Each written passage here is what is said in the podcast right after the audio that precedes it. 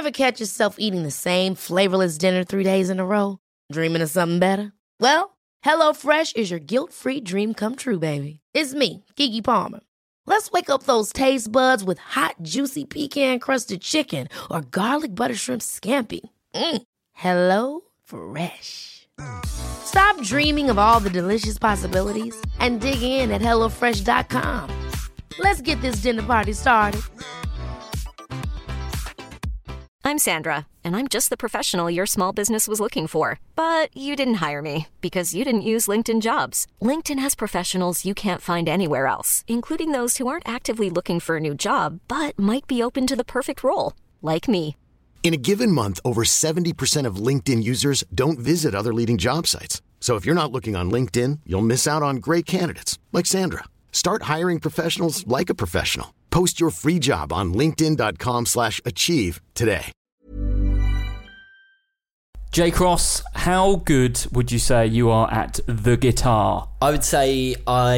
Your three choices okay. are beginner, yes, intermediate, yes, or advanced. Probably beginner. Okay, excellent. How would you like to move up to intermediate? I'd really like to be an intermediate guitar player. That's the only thing I've ever wanted to be. Good. That's about as far as you'll get. Yes. Unless Uh-oh. you use Guitar Tricks. Okay, tell me more. Guitar Tricks is an excellent website to teach you how to move from beginner mm-hmm. to intermediate mm-hmm. to advanced guitar. Okay. Whether you're just starting out or whether, you know, you could be, you should be better than you are. Like me. Indeed. Yes. Um, Guitar Tricks uh, will help you move th- through those stages as a guitar player. And good for you, Jay Cross.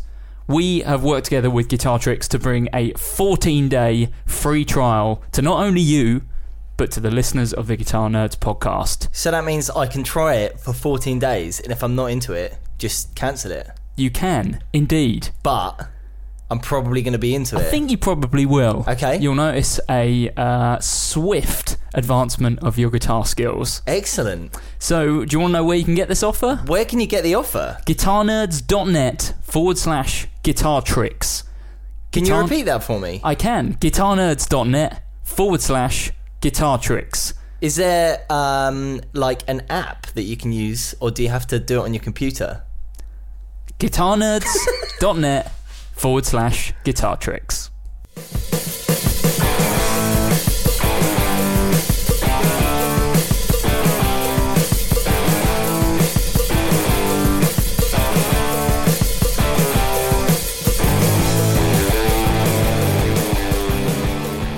Hello and welcome. Hello welcome and to welcome what? to another episode of Guitar Nerds. The popular guitar-related, well, popular-ish, well, unpopular yeah. guitar-related well, podcast. It's a podcast. It's a podcast. Yes, it is. I don't know. Does anyone actually listen to it on an iPod? Do they even exist anymore? Is that where? Is that where? Is that where podcasts came from? I assume so. Mm, I don't know. I don't, know the I don't think people recorded them in pods. of, right, of right, Wales. All right, all right. I'm yeah. gonna start. I'm gonna start again because I feel that you know that too late. We've already started broadcasting live. The notification start. told me. Hello and welcome to Guitar Nerds, the popular guitar-related podcast well, where where where I, your host Joe Brandon, am joined by the uh, Doctor of Pedalology, Matthew Knight. And podcast. The Professor of Power Chords, Jay Cross. Gentlemen, good evening. Hi. Hello. Host, Joe. Yeah, thanks very much. So, uh, podcast listeners, you will notice um, that, once again, we are Mark Packhamless, I'm afraid. Um, Mark Packham is now on his second week of recovery from an operation with a three-day recovery time. But, of course, we can't all be... Um, you know, unbelievable man mountains such as um, such as the three of us here. It's true. Yes, it yes. is true. But yeah, so we are we are Mark Packhamless again, but don't let that deter you. We've got a whole host of awesome stuff that we've been uh, putting together this week. Uh, as we knew, Mark Packham would not be with us. Well, actually, he, he told us yesterday, quite late, yeah, that he wasn't going to make it. But that's it. fine. Yeah, we don't mind. Actually, everything's going to be better because it means that, hey, we wrote the podcast, so it is going to be much better. Anyway, how's everyone been? Matthew Knight, how has your week been? I am good, and my week has been good. Uh, on non-guitar-related things, I'm halfway through training for the Brighton Marathon, so I spend most of my time being tired. Oh, that is um, good. Yeah, what did you, you f- you've done it before, haven't you? What did you do last time? I have time? done it before. Uh, I did it in three fifty-nine eighteen. What's your your what are you looking for this time? three fifty-five Three? Yeah, just shave a whole hour off. You know, I'm going for the record. The co- current course record is uh, two hours eight minutes. So oh, if I can, you know, two hours sure. eight minutes. Yeah, that is. Yeah. That's someone running thirteen miles an hour. That is uh, so unnecessary for a full two just, hours. Just get a, get a car. Yeah. Well, I mean, in fairness, they probably, the knowing Brighton, they probably travelled further than if oh, they'd yeah. done the course in a car in that yeah, period yeah, of time. That, but that you know, it's true. Fine. Yeah. Yeah, so anyway, in guitar-related news, what have you been up to? In guitar-related news, a bit of a weird one, and it's in the early stages, but on Instagram, I follow Hovercraft Amplifiers because yes. they make some great amps. They make and great every amps. Time I see, you've bought, every time you've I bought see, two, haven't you? I have bought two. Well, every time I was going to say, every time I see your band, I kind of I miss the first one that I sold you, and which then, was yeah, a Dwarvenaut twenty. Yeah, serial number one, two, seven of two hundred and fifty, I believe. Yeah, something like that. I can't I can't quite remember, but he um, he put on there the other day. He always posts pictures of amps or motorbikes because he mods motorbikes, and I think the towards. The last part of last year, he basically said, I'm going back down to a one-man operation. So he just works out of his workshop. And he put a picture of a Dwarvenaut twenty head case, just, just the shell, in pink Tolex. Oof. So I just like emailed him out of the blue and went, what are you going to do with that pink amplifier? And he's like, oh, well, sort of saving it for something special, but perhaps we could collaborate on a... Uh, thing, you know, I hit him with all the, the guitar nerd stuff. I was like, ah, oh, all the spiel, you know, and he was like, oh, well, you, you know, you guys are the best. Of course, I want to do something with you. Oh, that'd be great. Um, um so I, I don't know. Perhaps we, perhaps we might start talking about um some sort of a hovercraft collaborative amp head. Yeah, oh, yeah, that's what um, we want. That'd be amazing because he's a one man. Uh, one-man band, as it were, and he also mods motorbikes for people. He's currently away at a motorbike show, so we're right. going to sort of start talks and, yeah, potentially a pink Guitar Nerds collaborative. That sounds incredible. Um, hovercraft amplifier, which I think would be um, would be awesome because we could take all our input into it and kind of make something sort of pretty special. And yeah. it'll be in pink, the the ultimate the colour. Guitar Nerds colour. Matt, for mm. our listeners who um, who aren't aware of Hovercraft, could you explain a, a little bit about the company and what they do? Yeah, so Hovercraft Amplifiers are a amp building company out of Portland, Oregon, which seems to be the place if you're the manufacturer of custom build amplifiers right. or pedals. Who else makes amps out that out of Portland, Oregon? Uh, there is. Ooh, the name escapes me now. There's there's quite a few. There's quite a few on um, re, like small boutique ones right, that I've right, seen see. that are on like Reverb, but I think a dwarf Dwarfcraft devices from there. Mate, there's say, a whole say, load of pedals. We're not gonna there. we're not gonna fact check yet. Just say it with confidence. Yeah, yeah, yeah. No, I can't say it with confidence because okay. there's too many. Um. But, yeah, so he started modding amplifiers, um, I think, about five or six years ago, something like that. Right. And he's just built, like picked up, like, a massive cult following around See, his amps because for a long time a... he was the only one building them. Yeah. Um, then they sort of got a team behind him. His website's always been sort of, like, Shonky. really basic and yeah, really bare terrible. bones. Um, he did make but, a, uh, a Hello Kitty Dwarvenaut at one time, didn't he, which I believe... picked up in value quite a bit. He did, yeah. So I mean, he basically very rarely ever sends out any mail outs, never really does anything on social, and then every few months he'll be like, oh, I built this amplifier. You, if you go and onto they're his usually website, gone like straight away. There's not barely anything on his website. Yeah, if if you go onto his website, listeners, you'll find um you, that you can't even really work out what he makes.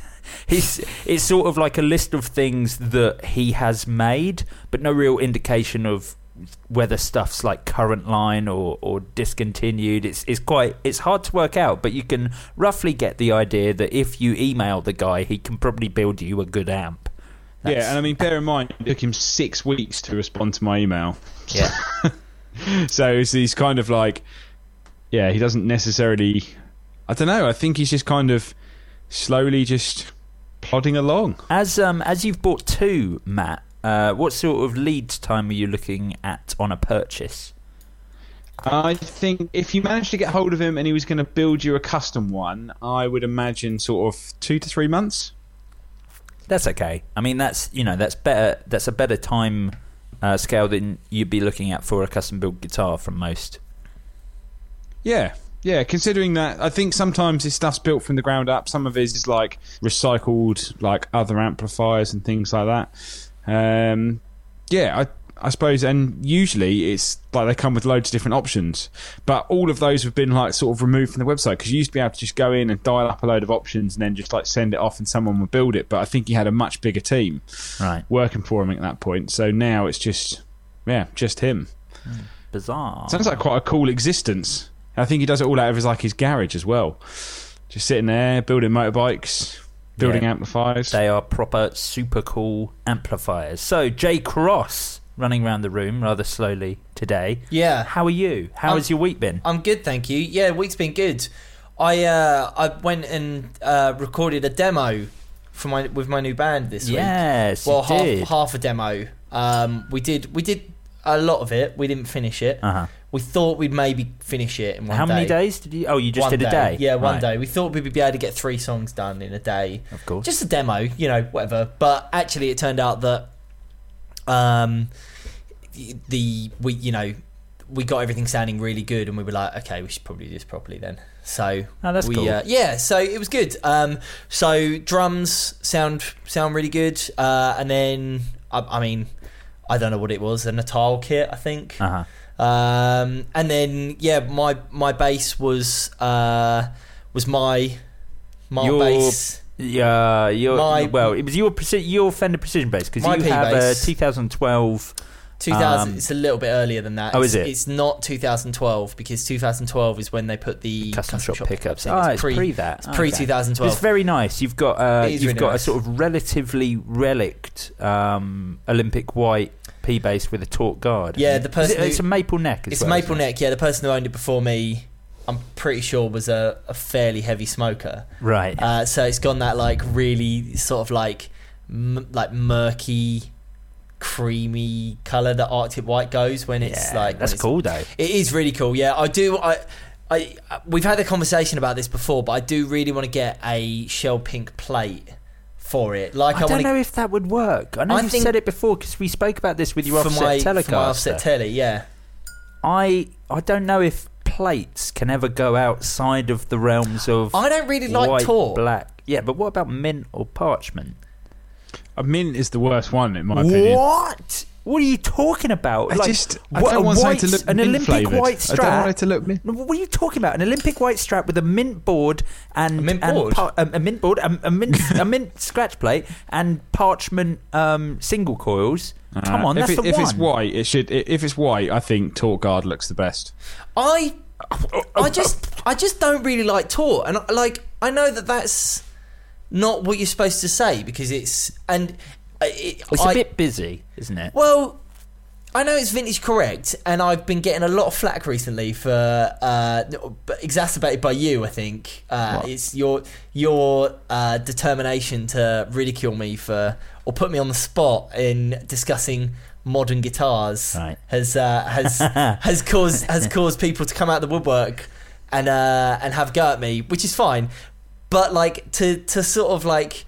Cut across that. I just don't really like torque. I just don't really like torque guards. No, that's cool. I, I, I, there's something to be said for the simplicity and plainness of the, you know. Well, I don't like white, white. Not plates. White and white. They always look white, black, white. Always look. Uh, it's, it's, sorry, I mean, yeah, white, white and white. Bl- yeah, yeah, yeah, yeah. I'd never go white and white, but I do think like parchment or mint looks cool. Maybe black just, is a bit like it's too Ramonesy. That doesn't. That's not a thing. N- too Ramonesy. Yeah. Yeah. No, no, no. What do you mean two Ramones? Well, it just looks a bit try-hard seventies punk. I, I don't understand why you're I, saying this I, is a negative. I can't. I yeah, can't get. Well. But anyway, uh, yeah. My so we went Mark Bass into an Ampeg oh, well, S V T. Oh, sorry, Mark Bass into an Ampeg S V T. Mark Bass, Mark Bass into an Ampeg, not S V T, Ampeg um, eight by ten classic. classic ah, right. eight by ten. Because of course you you were messaging round on the morning to I was, see if you could to get hold of an amp, borrow an amp, head, and then I just borrowed Mark's. You borrowed Mark's. Well, yeah. which, I just didn't which, really want to go around and bother him, but in the end, yeah, yeah. I did go around and bother oh, him, which is a great because he's got the first series of. Of, of and they Mark sound Bass. Great. Well, it's before they had a digital power stage, so they're actually great. They're solid state, um, completely solid state amps. I think they, they sound good. Did you use like a B B one X or a? Um, I used. I did. I took my B B one X and I tried Sans it. Amp? I tried it, and the Sans Amp sounded a lot better. Really, well, the B B one X yeah. is, is pretty hot or not. I find. Yeah, because sure. like we've said it loads of times, but I use it as a drive pedal, not as a preamp. Yeah. Um, the Sans Amp is just. Has a lot more range in it, has a lot more versatility. So yeah, and especially with something as sort of plain as, as a Mark Bass, the the the Sans Amp's ideal for going with that. Yeah, and it was good. We we sort of we utilised the you know like the through um, section of the uh, of the Sans the amp. Sans Amp. The direct so, out. Yeah, so we took the so um, the affected signal. We put that into the D I, and we just yeah. mic'd up the sort of just the. The raw sound of the P bass into the uh, into the Mark bass into the into the eight by ten. Yeah, it I sounded th- amazing. So where where we recorded, we recorded in a studio called Southsea Sound, uh, which is in Southsea in Portsmouth, and um, the live room is on the ground floor, and then the control room is on the first floor. Right, and like it's all pretty, it's all like really well soundproofed.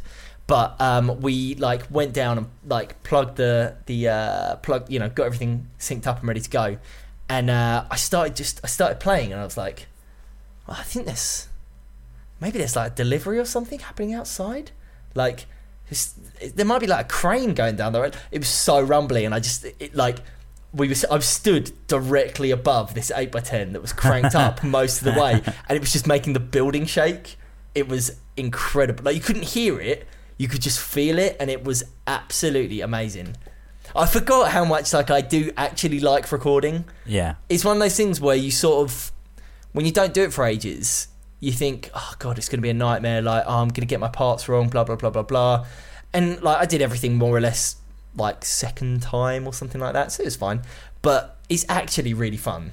Yeah, like, it is loads of fun. If you like... go and do it properly. It's it's really really fun. Speaking of um, of like uh, Ampeg eight tens and things like that, I once did a um, a recording uh, a while ago in Brighton Electric, where I was going through a very uh, purist phase, and uh, and I wanted to do all my bass parts like completely uh, without any effects. I just wanted to use the old vintage amps, and so I was using my P bass. But we had a, a section that I needed to.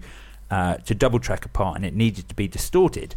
The problem was that the amp I'd booked out, not thinking about it, was an Ampeg S V T two, okay. which, if either of you are familiar with the controls, it doesn't have an input and output volume. It just has a master.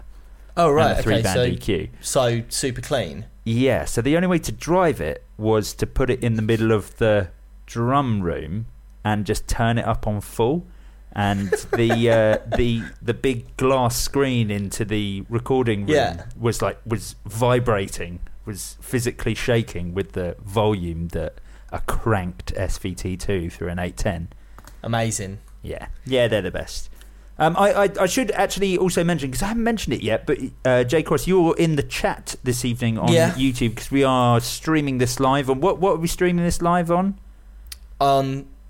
YouTube, yeah, YouTube. What is you- it? What is it called? It's Guitar Nerds videos. That's Guitar it. Nerds, yeah, yeah, yeah. yeah. You've got to help me out with the link. So. Sorry, I, I thought that was your oh, sort like of like thing. Your sort of like stumbly voice is the same as your like I'm going to tell a joke. And oh right, they're not going to realise that it's a joke. Oh, I see. So no, I no, thought that, that you. Were, I thought yeah, I thought you were going to give me some grief over oh, something. No. Yeah, no, it was completely genuine. Guitar so, Nerds videos. Yeah, YouTube.com forward slash Guitar Nerds videos. So yeah, feel free to ask questions. Speaking of, when I when I went into log on when I went to log on to this page, I uh, I happened to notice that whilst on the front page, on the like sort of our front page of YouTube here, we're streaming live, and also NASA are streaming live. Yeah. So I, who's got more views? Uh, yeah, NASA have got more views. Really? Yeah, I know. Weird, isn't it? Space what do they do? Nerds. Go to space in that? Yeah, yeah no, they're filming. Look at pictures they're filming of George the, Clooney. They're filming the Earth and from Matthew space. McConaughey. So, um, thanks very much to the bunch of people that are watching us instead of the Earth. I mean, from I can't space. think of anything. Uh, we've just more lost a couple of a uh, couple of watches. Yeah, everyone's so. just realised. Oh, really? NASA. Um, uh, so yeah, so this week I um, I got a delivery of my. I shared it on the on the Facebook group, so you may have seen it already, listeners. But I got uh, my um, Electric Death Pedals. Yeah, Comedian uh, Cocteau pedal. Yes. So how did you find out about this? So um, there are it's, it's a it's a one man operation in Brighton, Electric Death Pedals, um, and actually in uh, in the guitar store I, I work out uh, in in G A K, Alex, the uh, one of the shop managers, um, was talking to the guys from Electric Death Pedals about getting his pedals in uh, in stock uh, as as we were sort of expanding our boutique range. Um, and Electric Death Pedals are a very, very new company. So at the moment, they only exist on Instagram. I don't think they, they have a Facebook or, or anything like that. You you have to email the fella directly in order to order a pedal or get a pedal. But the range he does is substantial. If you can find on Instagram Electric Death Pedals, he does actually, and I did share this image as well, but he's done a few of those, you know, those sort of artsy... Um, top-down pictures on a wooden yeah. floor of all his pedals arranged neatly, um, but the range is substantial, and some of them are really interesting. He's he, I mean, interest interesting effects anyway. But um, he takes a lot of pride in their appearance, which I think is cool. There was some discussion on the Facebook group over whether or not, like, the look of a pedal should ever impact on you buying it, but I kind of think, like, when you're collectors like all of we are, then yes, it absolutely does. And and I, I really like that he themes things. He did some, like, Aliens themed ones, some um uh some Terminator themed pedals, um there's like a pulse rifle pedal from Aliens, which is really cool, and he did a, a whole series of Watchmen pedals. There's a Doctor Manhattan pedal, and there's a the greatest superhero of all time, the Comedian pedal. There isn't a Rorschach one. That's um, got to be coming. That's got to that be some is, sort of surely it should, pedal, yeah, isn't it? Yeah, something, something like that. Yeah, but the uh, but yeah. So I got the Comedian, which is a, a Cocteau, which is such um, it, it it's such a great sound. I obviously, I didn't really um, get it for for bass. It's not especially the sort of thing that would work on a bass guitar, but I think it's such a great um, tonal alternative for lead parts that's often overlooked in in yeah. in favour of. Um, A, a, a different sounding drive, or or um, or maybe like a clean boost or something. But a Cocteau can really give something to your playing, and I think a, a Cocteau um, in front of a uh, a fuzz uh, as well can create some really some yeah. really sort of interesting and unique sort of tonal options. That, that sort of quacky, um, uh, sort of Hendrixy seventies sound. It's, and it's if you put perfect. it after a looper, you can kind of do all sorts of weird. Uh sort of like tonal shifts. I was just I just found his Instagram, and he's got an amazing one called Double Trouble, which is the two, like, hands coming together in the fist from uh, Predator, in the bit where yeah. Arnold Schwarzenegger meets Carl Weathers. Yeah. And possibly the greatest man shake of all time. Yeah, it's great. I, I love the cultural references that um, the Electric Death Pedals come from. And actually, I have to say, like, uh, presentation, when I received it, it was in uh, this really lovely uh, sort of black box um, with a band round it that was wax sealed with the um, with the Electric Death logo, uh, which, you know, like wax stamp sealed, which I thought was really cool. Yeah, um, that's cool. And, it, and they all come, all his pedals come with a little note about them. Uh, about what inspired him to make the pedal, about what other sorts of effects he thinks would work well with this. It was really, like, really lovely personal touch, and I thought a really interesting, cool, unique it's, company.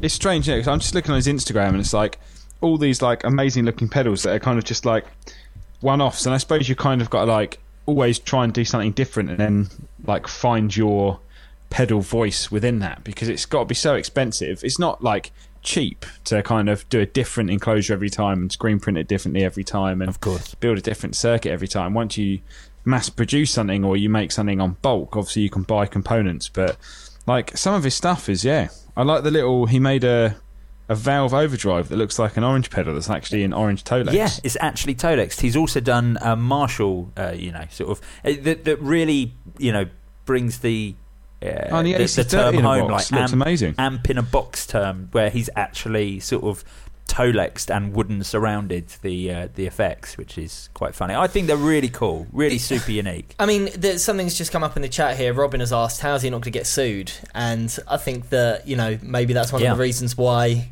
it's a small-time company on yeah, Instagram, you know. And think, actually, yeah. us talking about it probably isn't doing anybody any favours. Well, yeah, I think no, um, these companies have bigger fish to fry, I yeah, think. Maybe. Yeah. I don't know. I, yeah, maybe. I mean, I the know, orange. I think the co- the cost say, of trying to sue someone who's making a couple pedals in I, I the don't countryside, know, I don't in, know that in the seaside. I don't know that it's necessarily true, though, because I was doing some reading a little while back when we, we spoke a couple of weeks ago. I really ago, don't think we should be telling big companies about how easy it no, is no, to no, sue. No, no, no, no. I just I, I spoke. I, we spoke a couple of weeks ago about um, how Pedal Train have sort of mon- kind of monopolised oh, yeah, that. Yeah. Um, well, they've they've uh, tr- um, not trademarked. Uh, they've patented. Patented. Thank you. The um, the design of a slatted uh, pedal board that comes down at an angle. Yeah. And from what uh, from doing some reading on a couple of forums, what somebody said was um, they actually have to challenge every design that looks similar to that, because if they don't, someone can use that as precedent to say, well, you know, they didn't challenge this. So yeah. therefore they so you know I, I don't you know yeah you're probably right, we shouldn't go down the route of encouraging people to sue people who are doing cool creative things on a small uh, small scale, and that's absolutely not what we're doing here, but uh, yeah just I thought it was interesting as a way to bring it back around to guitars, how that's the, that's sort of the deal with Pedal Train right now. Very yeah. weird. Yeah, absolutely. So anyway, that's kind of our intros uh, over, um, and I wanted to, rather than us uh, speaking about news, because actually at the moment we are having a, a kind of an epic news lull in the, the sort of the couple of weeks uh, following NAMM twenty seventeen, so uh, I wouldn't expect any big releases now for kind of a month or two. So uh, in its uh, in in the stead of um, of news, I wanted to kind of pose a question to uh, to Matt and Jay, or really sort of talk about a subject. Um, and so I guess this week I wanted to talk about guitars that have broken boundaries, or um, or to put it another way, um, guitars that were ahead of their time. Okay. Yes, and and of course, like like we, we spoke about this before when uh, Matt, you and I spoke about this when when we were when we were talking about uh, doing this subject. You mentioned, well, you know, of course, in in many ways, the Telecaster and the Les Paul were guitars that were ahead of their time, but we were this this line of uh, discussion is more aimed at guitars that were ahead of their time, but so ahead of their time that they didn't catch on, and in some cases still haven't caught on. Um, yeah, it's, it's funny because I think even today you kind of get guitars that I, try, I suppose it's so difficult to try and do something different and then it actually take off. Like I was talking about, um, was it Strandberg last week? You know, it's like yeah. to kind of to go right. I'm going to be a guitar builder and not build something that looks remotely like a Strat Tele or a Les Paul. You know, actually do something like super radically different and go, who's into this? And I suppose in a way you've kind of got to like pull it back slightly, because, you know, I saw some pretty far out guitar designs and we talked about a couple last week and they keep popping up, and it's like, what at what point do you like cross the line where like yeah this is too far, yeah. whereas just before that line you're like, this is far enough that people will be into it, but it's not going to be, well, I suppose in a way with these ones ahead of ahead of their time. Well, at, actually separately from the list I've put together, because of course this this list is very retrospective, we're going to look at some old totally cool guitars that, that were really really forward thinking at the time, but actually one that that occurred at uh that occurred that, that was there at NAMM twenty seventeen, and I can't remember the name of the brand. I don't think I actually spoke to you guys about it. I think someone shared it on the group and I can't find the thread now, and I can't remember the name of the brand, even though I did follow their page. I'm just waiting for their page, something that they write to appear in my feed. There was a modular guitar brand at NAMM twenty seventeen. If anyone in the chat, or if uh, or if anyone on, on the group afterwards listening modular to this, is where, it was it was a modular guitar brand, and it was a great idea. I, I loved it. It was hilarious as much as it was absolutely brilliant. So. Well, There, I've I've talked about it before, and there was a guitar brand at one point that had holes in the back of the guitar, like uh-huh. a big square hole that you could put different wood blocks in yeah, to yeah. like That's give right. your guitar like tonal variation. And of course, the Dan Armstrong, the plexiglass range of guitars they did had removable pickups. Do you remember you could get a bladed mm-hmm. a bladed like P ninety or a bladed humbucker? Yeah.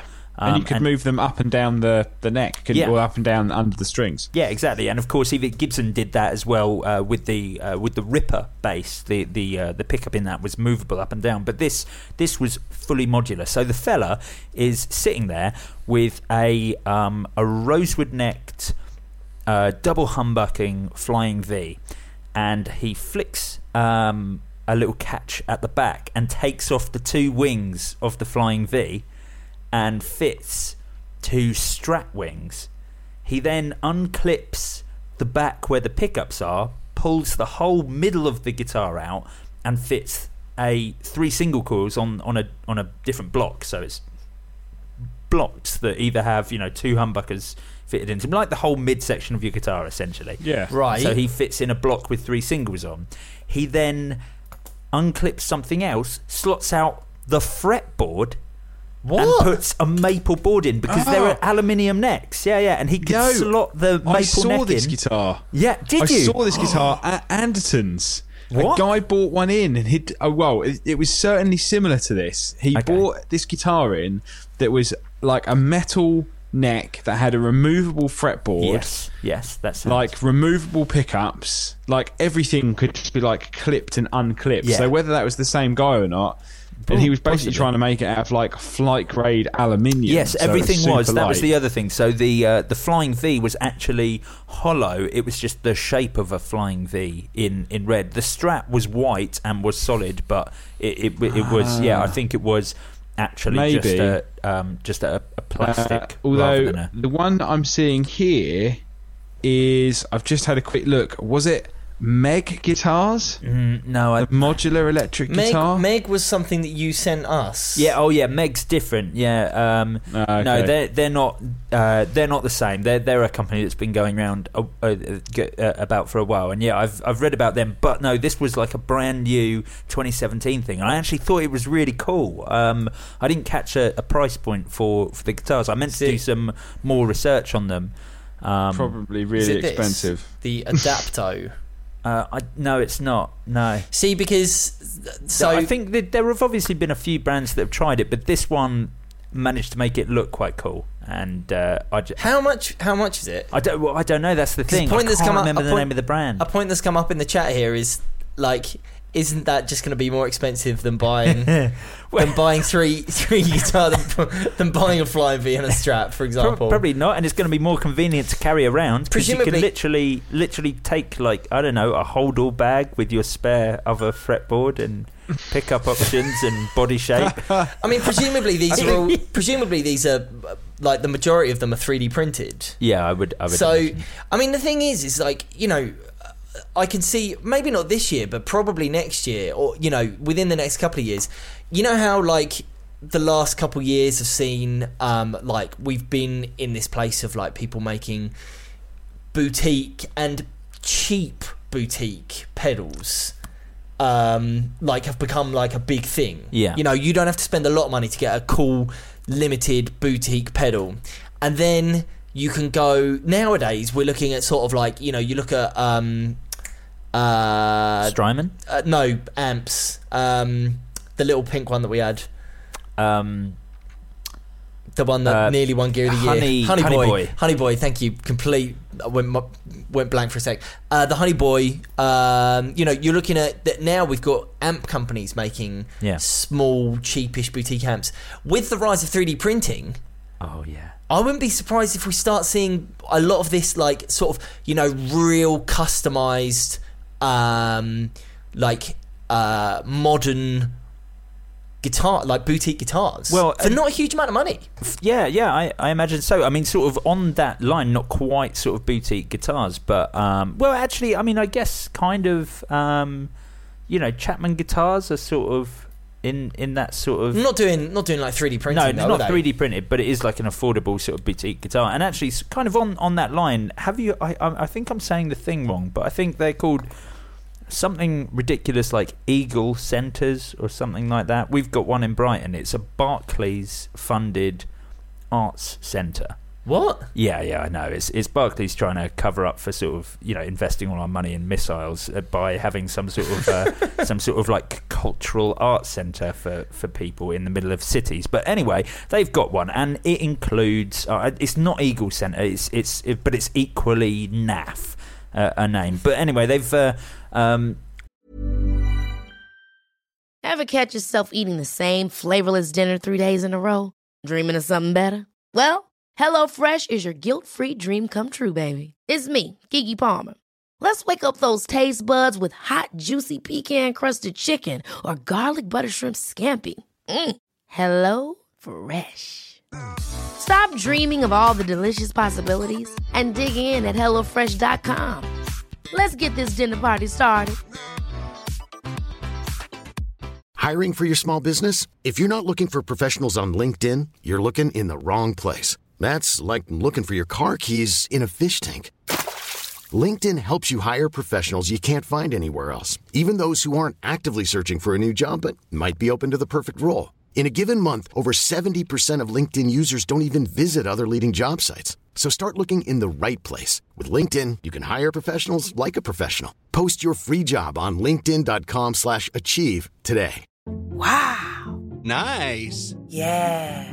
What you're hearing are the sounds of people everywhere putting on Bombas socks, underwear, and T-shirts made from absurdly soft materials that feel like plush clouds. Yeah, that plush. And the best part? For every item you purchase, Bombas donates another to someone facing homelessness. Bombas. Big comfort for everyone. Go to bombas dot com slash A cast and use code ACAST for twenty percent off your first purchase. That's bombas dot com slash A cast, code ACAST.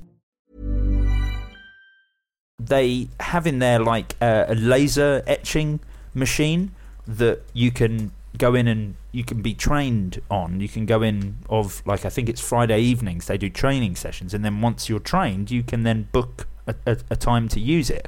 And, um, Uh, a fella uh, who I vaguely know in Brighton has uh, learnt how to do this and is now offering his um, his ability to do that to um, laser etch finishes on guitars.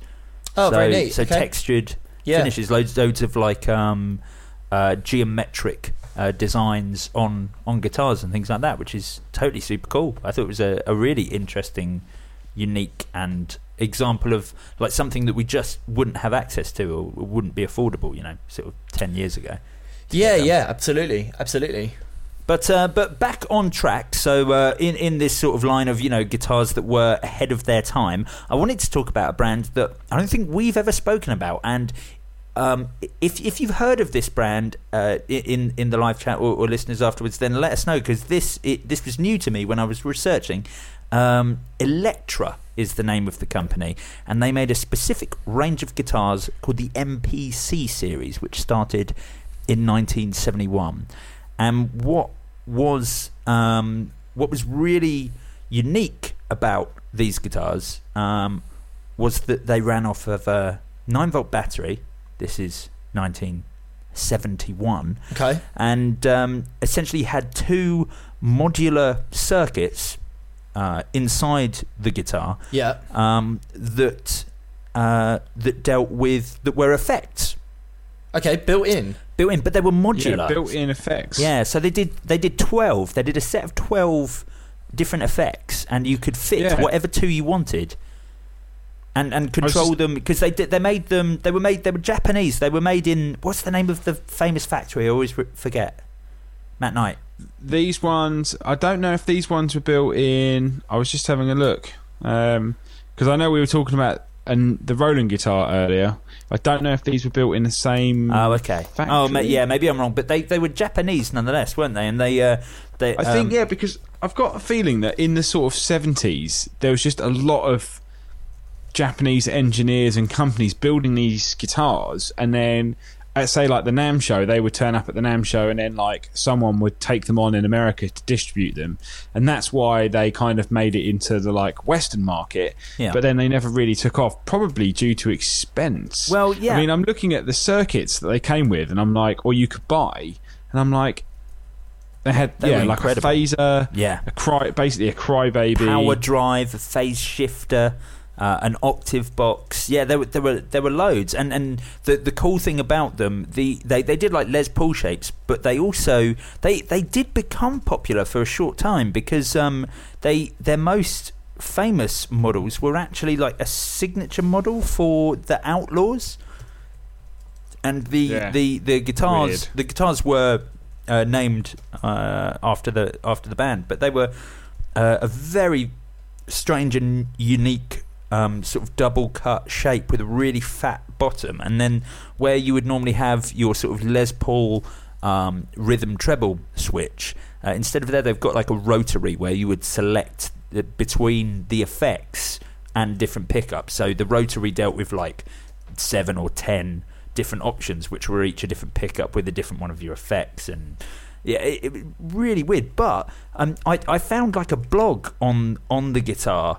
Um, Uh, about the guitar, where a fella's talking about how he w- worked in a guitar shop in the States in the seventies, and he's saying you would be appalled now at how many people came in and chopped in their Gibson Les Pauls. Oh wow! And and walked out with an Electra M P C, because I guess yeah. then it was, you know, it was the latest thing. Well, that's the thing, you know, the resurgence of a fifty-nine Les Paul was due to the kind of British explosion of kind of blues, you know, Eric Clapton, Peter Green. After Les Paul, fifty-nine Les Pauls were basically discontinued and no one wanted them. So, you know, then I suppose you take it another ten years and you're looking at a twenty-year-old guitar. Why would you want to buy a twenty-year-old Les Paul when you can get this thing that's got effects in it? Yeah, yeah, that's it. But um, um so, so Rory in the chat here is just saying that um he seems to remember that each each effect had two control knobs yeah. uh, that came through. Um, I wonder if you were able to like, could you like choose the could you could it be like early pedal boards? Like, could you choose the order in which they went in, like delay into reverb, or like like doing something weird like delay into fuzz or something like that? Do you know what I mean? Like, yeah, I've I've no idea the ins and outs of it. I mean, the the uh, the guitar came, other than its rotary, it had four um, four normal uh, knob controls, and then two very oversized like two way switches on there as well. But right. I'm I'm not sure of the ins and outs of the. Um, of the controls, but yeah, just what a ridiculous and, and but the thing is, at the time, like, we're talking about that about that being ridiculous, right? Yet the Variax surely is a standard thing. This was a Variax in nineteen seventy-one, an analog Variax, though. Yeah, but but you know, which make, which inherently makes it a lot cooler. That it's true. I don't know why. I don't know why this didn't. I don't know why this hasn't stood the test of time. Like. The the Variax, I just, I, the, the Gibson Firebird X, these are all versions of that.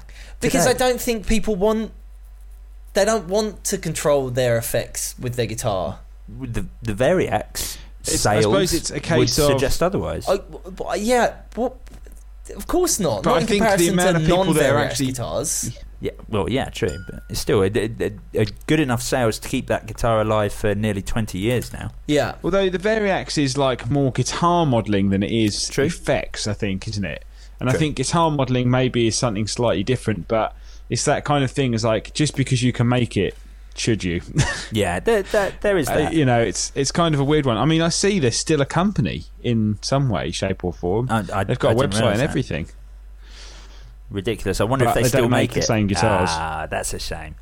That's a shame, because that would be. But a I suppose cool it's yeah, it's one of those things where guitar people like different guitar sounds, but then when you start adding effects, people are like, hmm, I'd rather have a pedal, and it's and it is kind of weird because well, a modelling a guitar is the same sort of thing, really. Speaking then of guitars that offered you more guitar-related controls. I don't think we can talk about guitars that were ahead of their time without mentioning the Epiphone Professional outfit, which we have spoken about a few times before. Matt Knight, would you be confident to talk us through the yeah, I mean, outfit? I, you know a bit this, about this, I think this was the one that came with the amp as well, that's, didn't that's it? That's right. You could only buy because it as I a set. Because I saw this at the Gibson Museum. Yeah. Uh, I well, I, the Epiphone Museum when I went, and yeah, I don't think many of these exist. No, well, they um, actually I think it was like two hundred, I think, something like that. I think it was the it was the first or one of the first things that um the Epiphone that Gibson did with Epiphone. So it was one of the first things that happened since um the uh the Epiphone Gibson merger, I think. Now, these were only made for two years between sixty-two and sixty-four. Um and yeah, it was it was an outfit. It was a guitar that came with Um, an amplifier, but the amplifier yeah. was very unique in that it had one control, and was everything else basically everything else was on the guitar, yeah. and you controlled everything on the amp via the guitar. That's right. Yeah. And was it a um, was it just a standard uh, mono, like standard jack input? Nope. No. Right. No, I came... think it was a special cable. Yeah.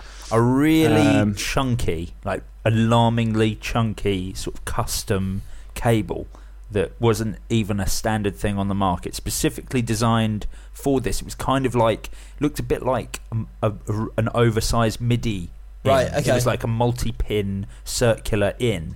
And yeah, so the, the guitar itself then came with, and it was it was the layout of the controls on this, which was, I think, mad as well, because it had the volume and tone for the guitar. The guitar that it came with just had a single humbucker in the neck position, um, and it, it was a three three five style guitar, and it had one volume and one tone control for the guitar in the normal position, but the controls for the amplifier were above the strings, so as in where they would be if you were a left-handed player playing a right-handed guitar, as in where you're going to knock them.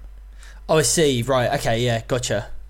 But um, but yeah, did, Matt, do you know much more about these and how they work, like the tonal options that you got? Yeah. So basically, I had a thing called the Tone Expressor, which are the five switches. And now, if I remember rightly, this was like variable tone controls, so like preset E Q. You could then turn reverb and tremolo on and off via switches. You then had reverb and mount, and then treble, um, tremolo. depth, and then like a frequency control, which was all on the like upper part of the guitar, so above the low E string, um, and then you had standard volume and tone for the guitar neck pickup.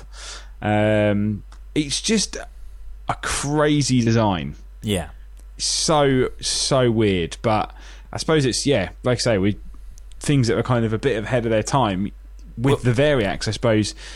When we talk about the dream rig that I had for a while, Variax into Pod into D T twenty-five, where yeah. you're physically controlling analog valve, you know, you're digitally controlling the valve state, or the, you know, what valves you're running, which preamp valves you're running, and adding effects all from the guitar. It is effectively the same thing, except this was all analog. Yeah, yeah, exactly. Um, it was uh, a, a ridiculously ahead of its time guitar. I guess not something that we've have there has there been anything since? Is there anything modern that requires an amp? I mean, I guess Gibson returned to this sort of thing with the Firebird X. The Fire the pro- okay, so oh, we should explain what a Firebird X so, is. So I was going to do. Yeah. So the, the Firebird X was a guitar that came out in like two thousand twelve, I want to say two thousand twelve, two thousand thirteen. And um, the problem there was there was a couple of problems with it. So it was a weird looking futuristic Firebird that had that came with its own like pedal board, and you could um, you could change the it had like built in effects and stuff, and you could Matt, is that right? Am I remembering this correctly? Yeah, yeah, yeah. You, so, but a lot of the effects oh. were on the guitar. They were on like the top. Uh, the, yes, they the, were. The shoulder, Delay. Am I saying that? Yeah, it, yeah, It's yeah, sort yeah. of like on the very top. So you'd look down at where you'd find a tuner on an electro acoustic. Yeah. That was that was where the controls were. So, the, like, you know, it had all these effects built in, and it was designed to be like this ultra-modern guitar um, for the sort of, you know, ultra-modern guitarist. And, you know, up to that point, you, I'm more or less with you. That's, you know, that's fine. The problem is, is this came at a time when... Um, this this was kind of part of a series that, that Gibson produced all all in, around about the same time. So two thousand nine or two thousand eight, we saw the introduction of the Gibson Dusk Tiger. I have no idea what that is. The Dusk Tiger was a really horrible looking Les Paul that was the first... Um, Uh, with robot tuners, really? Not the first oh, with robot tuners, I but like the X. I thought no. the, the X series was the first no, not at all. robot tuner. So no, and that's the thing is it, it sort of came as it, like it was the next one in the series. So there was the Dusk Tiger, which came first, right? And um, it had like this like wooden plate on top, and it, well, it no. No, I was going to say you forgot. Before that, it was the Darkfire. Oh, see, I thought the, the Darkfire the Darkfire came next. Okay, so in that case, the Darkfire, the Gibson Darkfire was first. These sound like my guitars. And it was it was awful. And then they brought out the Dusk Tiger, which also had oh, the robot tuners. That is the worst name. And, I mean, you can see is, where Apple got their so name for iOS's. The thing is, is like the the first one. That so the Darkfire was like. The, the robot tuners didn't work very well. Right. It was like a complete... Like, they looked really... It was a very esoteric look. Like, it was like, yeah, you know, metal. Yeah. And then they brought out the Dusk Tiger, kind of to be like, okay, people didn't like the Darkfire because of its aesthetics. How do you like this then? And it was, like, even worse. Like, it looked like, it looked like a dinner plate. It was awful. And then, they after the, like, complete failure that that, that was, they then brought out the Firebird X, which went completely the other direction. It had loads more stuff on it. The robot tuners were a bit better, but not that much better. There was a problem with the robot tuners on the X. Yes. It was that you couldn't actually tune them off of the guitar. No, you had to use the... the it was the display on... Yeah. You could only see the tuning on yeah. the on the foot pedal. The other issue is that it only came in this, like, super bonkers finish. Okay? Yes. So the, my problem with all of these guitars that Gibson did is it was all or nothing. Yeah. It was either, right, you want something weird, you want something looks weird and does loads of weird stuff. Here you go, here's all of that in one. It's like, well, not necessarily. And that's why I think something like the Variax has, has like, relatively stood the test of time because they look... kind of normal. Like, they don't look super normal, but, like, yeah. they look relatively normal. I liked you know. the James Tylers. Well, whereas the Firebird think... X was just so out there, it was never yeah. going to be... And it was three I mean, and a half grand. Yeah, that was the The, the crazy thing is, is, like, I remember... Because, you know, I worked in the store the whole, you know, the whole way through the introduction of Robot Tune on Gibson, all the way through to Firebird X, and, and then, obviously, onto kind of... twenty fifteen when it was only robot tuners. And the one thing that I always thought was brilliant that never ever took off, and they only did it on I think the Dusk Tiger, maybe the Darkfire, because it definitely wasn't on, as far as I remember, on the Firebird X, was Chameleon Tone, which uh, was you can th- those two guitars, Darkfire and Dusk Tiger, came with a particular interface box that you had to plug into your computer. Then allowed you to do custom tunings, so completely customizable tunings, and then completely customizable pickups. You could actually change the E Q curve of the pickups. You could, um, because you had two humbuckers and a piezo, you could even change the E Q curve of the piezo to change different type of like acoustic sounds. Oh, basically, that's, that's amazing. Like a that's completely like modular instrument in terms of the way you could make it sound. But because the guitar was so expensive, and I'm assuming the R and D cost was so expensive, they never recouped the cost, so the technology never really took off because it didn't get in hands of enough people. Yeah, yeah.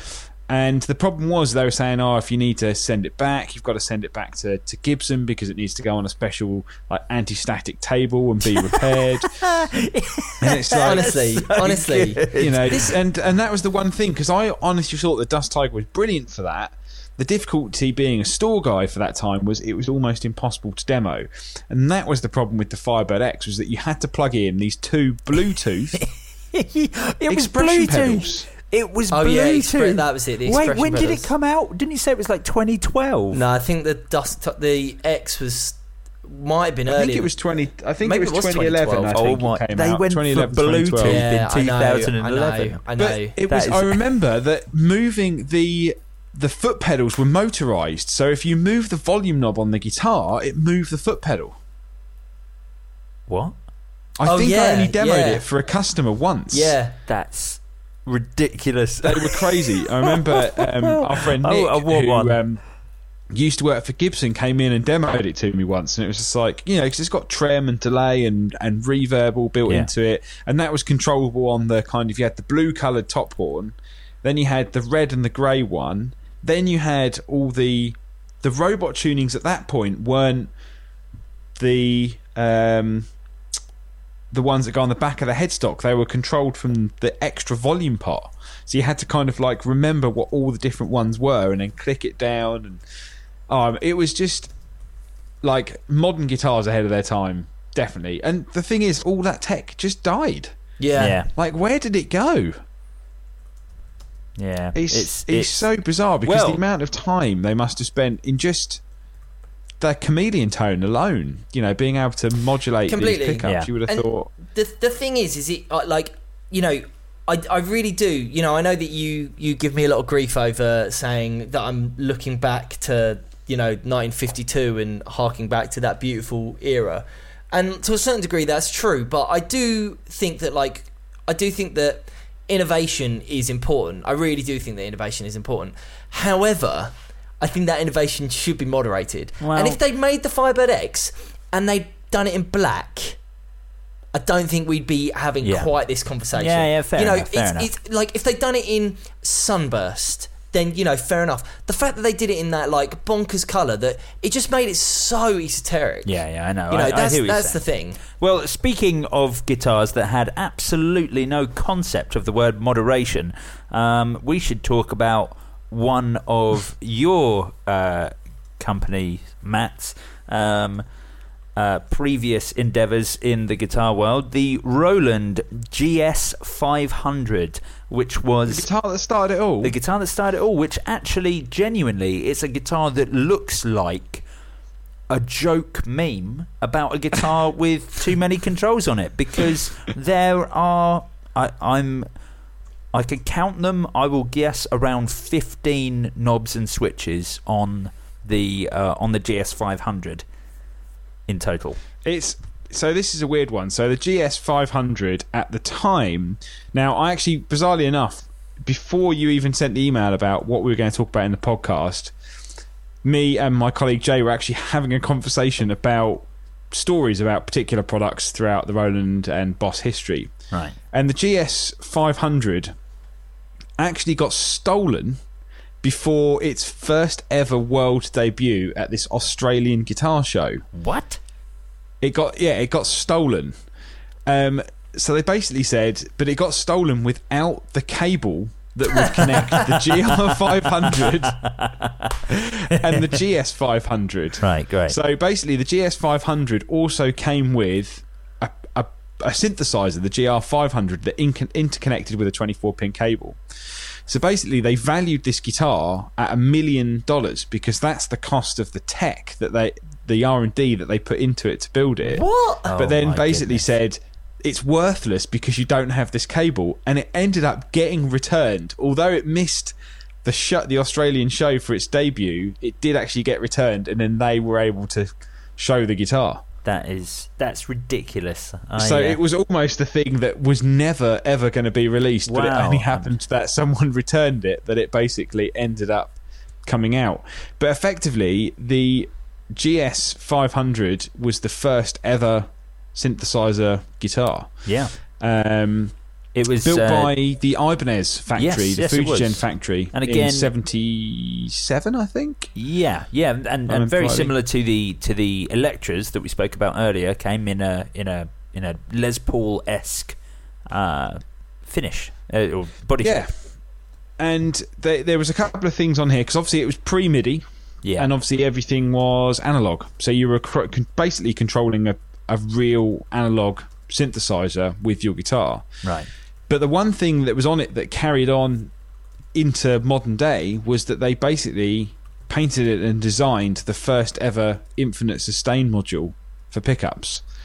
Um, really? They basically, yeah, invented an infinite sustain pickup.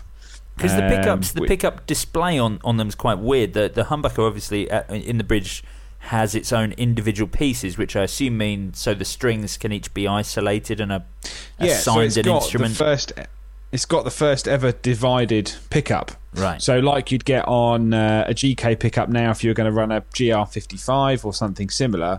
This had a divided pickup, so like a small humbucker for each string, for each string which would right. then send uh, different such a good you know, idea, note though. values depending on what string you're hitting.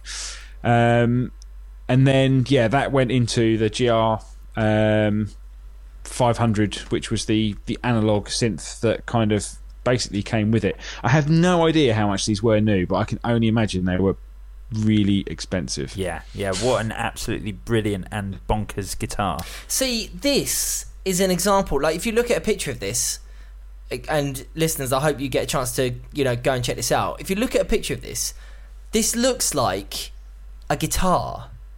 Right. What's it, your point?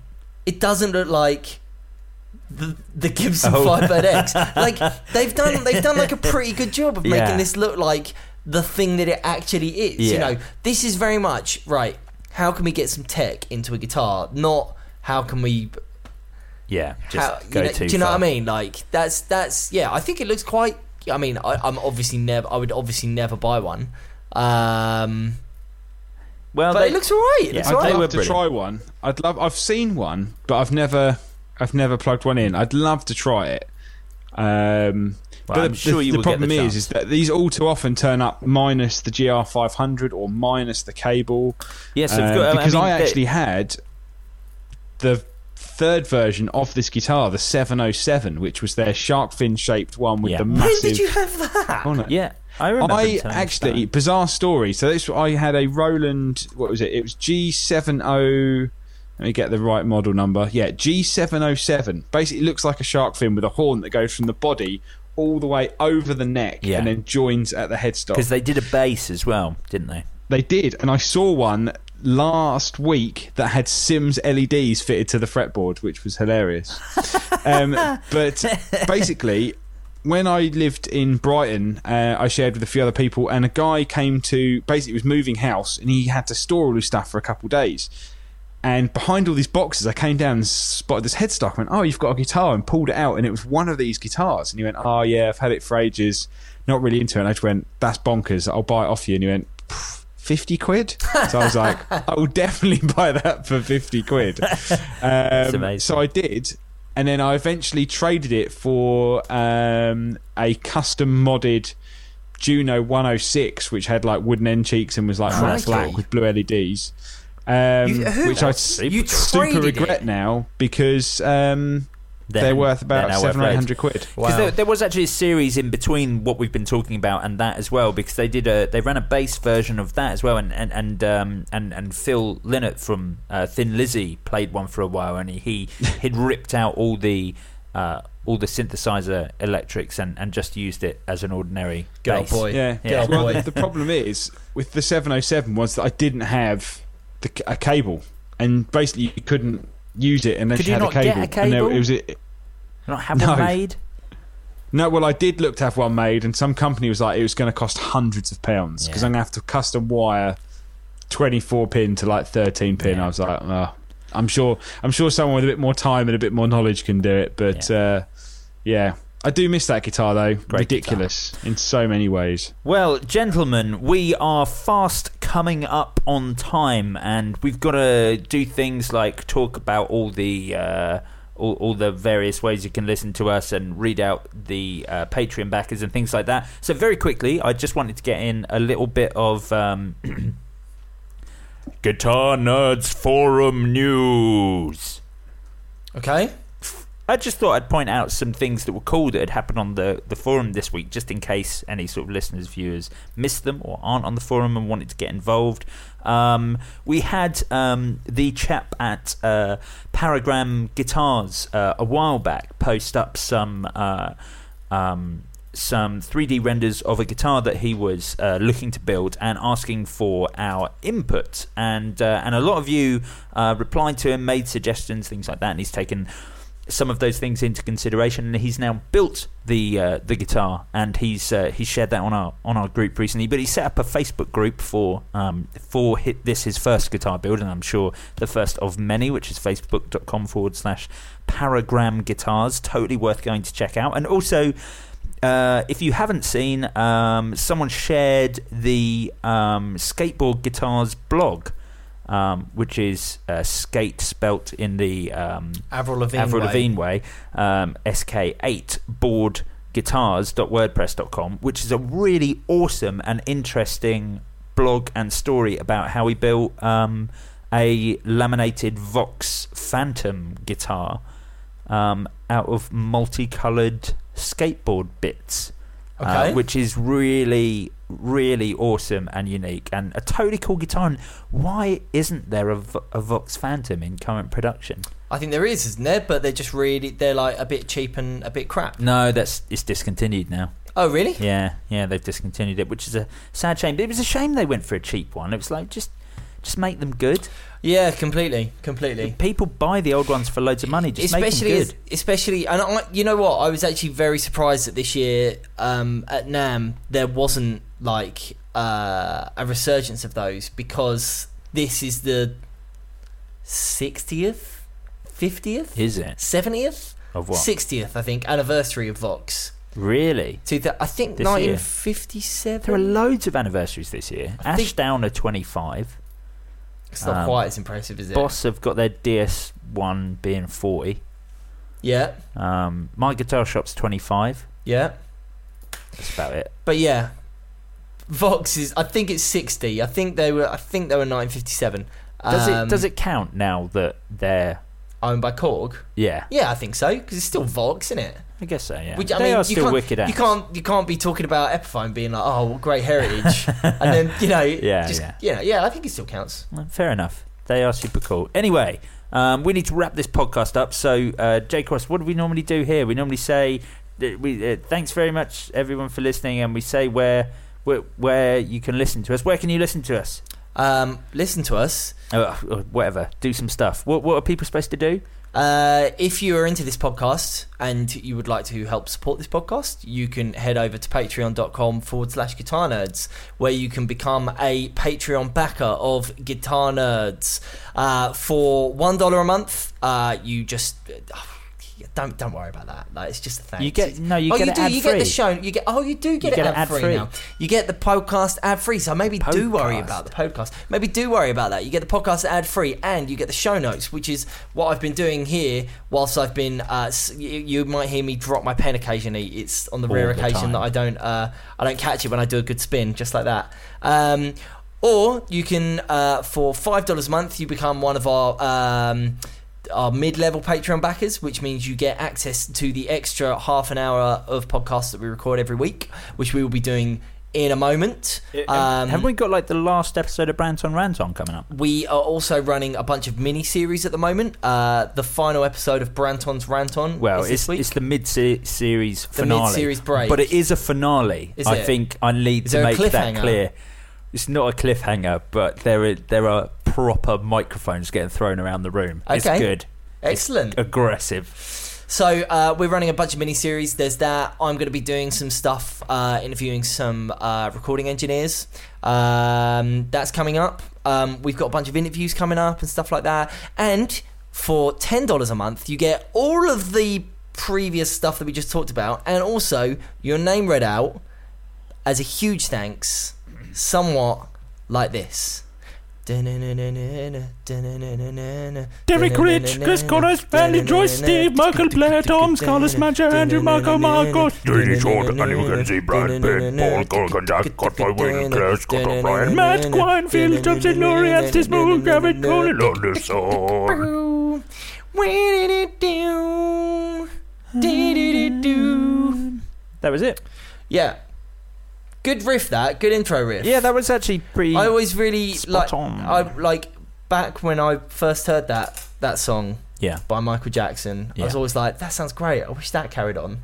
It never carried on. Mm. You can also follow us on Instagram, which is at Guitar Nerds. You can follow us on Twitter, which is at Guitar Nerds. You can follow us on Facebook, uh, which is uh, facebook.com forward slash Guitar Nerds page, oh. which is we're going to be posting a lot more up there, and you can share the articles and stuff, which is going to make stuff a lot more, uh, a lot more, a lot better stuff. You can also join the group on facebook.com forward slash Guitar Nerds forum, forum, forum. Forum. Forum. Not group. Not group. That doesn't no. exist. Forum. Uh, I think that's it. That's or you can everything. follow us that's individually. No, we've made it. You can we've follow Matt, Matt underscore Knightsy, Joe, Joseph underscore nine hundred. My Twitter is J A Y B N one and Mark's is Mark underscore random. random. That is it. We're there. We've made it to the end. Mark's definitely going to be back next week. Hopefully Mark isn't going to be such a wimp, and he will be back hosting the podcast, which means I can return to being the comic foil of this podcast. Uh, thank you very much, everyone, for tuning in, whether you're watching or listening in the future. We will be back next week with more fun. We'll see you then. Cheers, guys. Farewell. Goodbye. I've got to work out how to f- stop it again now. uh, uh, I'm just going to wave. Wave. Bye. Bye. Farewell. Well, that's it. We're there. Is it off? Well, that yeah, I think I hope so. Uh, I'll put it back to this intro card. Okay. I haven't stopped it here. It I'm, says I we're need, offline. Yeah. Okay. I'm gonna stop recording. Whew.